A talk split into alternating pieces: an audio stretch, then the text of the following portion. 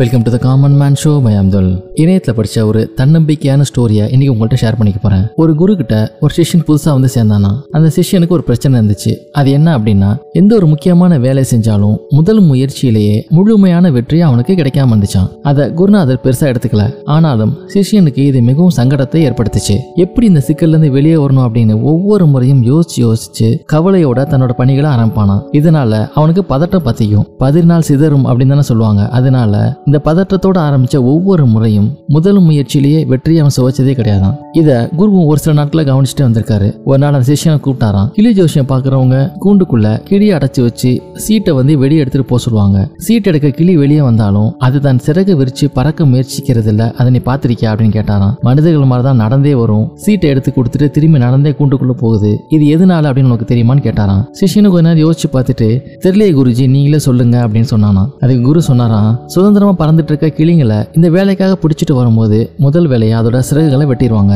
சிறகு இல்லை அப்படிங்கிறது அந்த கிளிக்கு தெரியாது. ஆனா அது பறக்க முயற்சி பண்ணும். அதால பறக்க முடியாது. மீண்டும் மீண்டும் முயற்சி பண்ணிக்கிட்டே இருக்கும். ஒவ்வொரு முறையும் தோத்து தோத்து போகும். இது கொஞ்ச நாளைக்கு தான். வெட்டப்பட்ட சிறகுகள் கொஞ்ச நாள் கழிச்சு மறுபடியும் வளர்ந்துரும். கிளியால அப்போ முயற்சி செஞ்சா பறக்க முடியும். ஆனா அது பறக்க முயற்சி செய்யாது. இதுக்கு முன்னாடி அது ஒவ்வொரு முறையும் பறக்க முயற்சி செஞ்ச தோல்வியில முடிஞ்சதால தனக்கு இப்ப பறக்கிற சக்தி இல்லை அப்படின்னு சொல்லி அதுவே நம்பிக்கும். சிறக விரிச்சு பறக்கிற அந்த பழக்கத்தையே அது மறந்து போயிடும். இப்போ உனக்கு விஷயம் புரியுதா அப்படின்னு கேட்டாராம். அறகுறையா அந்த சிஷியனுக்கு புரிஞ்சுதான். இப்ப குருவே உனக்கு முழுசா புரிய வைக்கிறேன் கேளு. எத்தனை முறை தோத்து போறோம் அப்படிங்கிறது முக்கியம் இல்ல. ஒவ்வொரு தடவையும் தோல்விக்கு பிறகு அடுத்த முறையில வெற்றி கிடைக்கும் அப்படின்னு நம்புறதும் அதே நம்பிக்கையோட விடாமுயற்சியை தொடர்ந்து செய்யறதும் தான் முக்கியம். இத்தனை தடவை முயற்சி பண்ணி தோத்து போயிட்டோமே அப்படிங்கிற கவலையை மனசுக்கு கொண்டு போனோம்னா அதனால பதட்டம் தான் ஏற்படுமே தவிர அடுத்த முயற்சியும் தோல்வியாக முடியறதுக்கு வாய்ப்புகள் அதிகமா இருக்கு. வெற்றியை சந்திக்கவும் வெற்றியை பறிக்கவும் வாய்ப்பு இருந்தும் அதற்கான சக்தி இருந்தும் நம்பிக்கை இல்லை அப்படிங்கிற ஒரே காரணத்தால முழு மூச்சா முயற்சி செய்யாம தோத்து போவோம். இப்போ புரியுதா அப்படின்னு அந்த குரு சிஷியனை பார்த்து கேட்டாராம். இதுக்கப்புறம் அந்த சிஷ்யன் தோல்வி ஏற்பட்டாலும் தொடர்ந்து முயற்சி செஞ்சாராம். அதன் பிறகு பல முயற்சிகள்ல முதல் முயற்சியிலேயே அவர் வெற்றியும் பெற்றாராம். வாழ்க்கையில எதை இழந்தாலும் நம்பிக்கை மட்டும் இழக்கக்கூடாது அப்படின்னு சொல்லுவாங்க. நம்பிக்கையோட முயற்சி செய்வோம். இதே போல இன்னும் மட்டும் எபிசோட உங்களை மீட் பண்றேன்.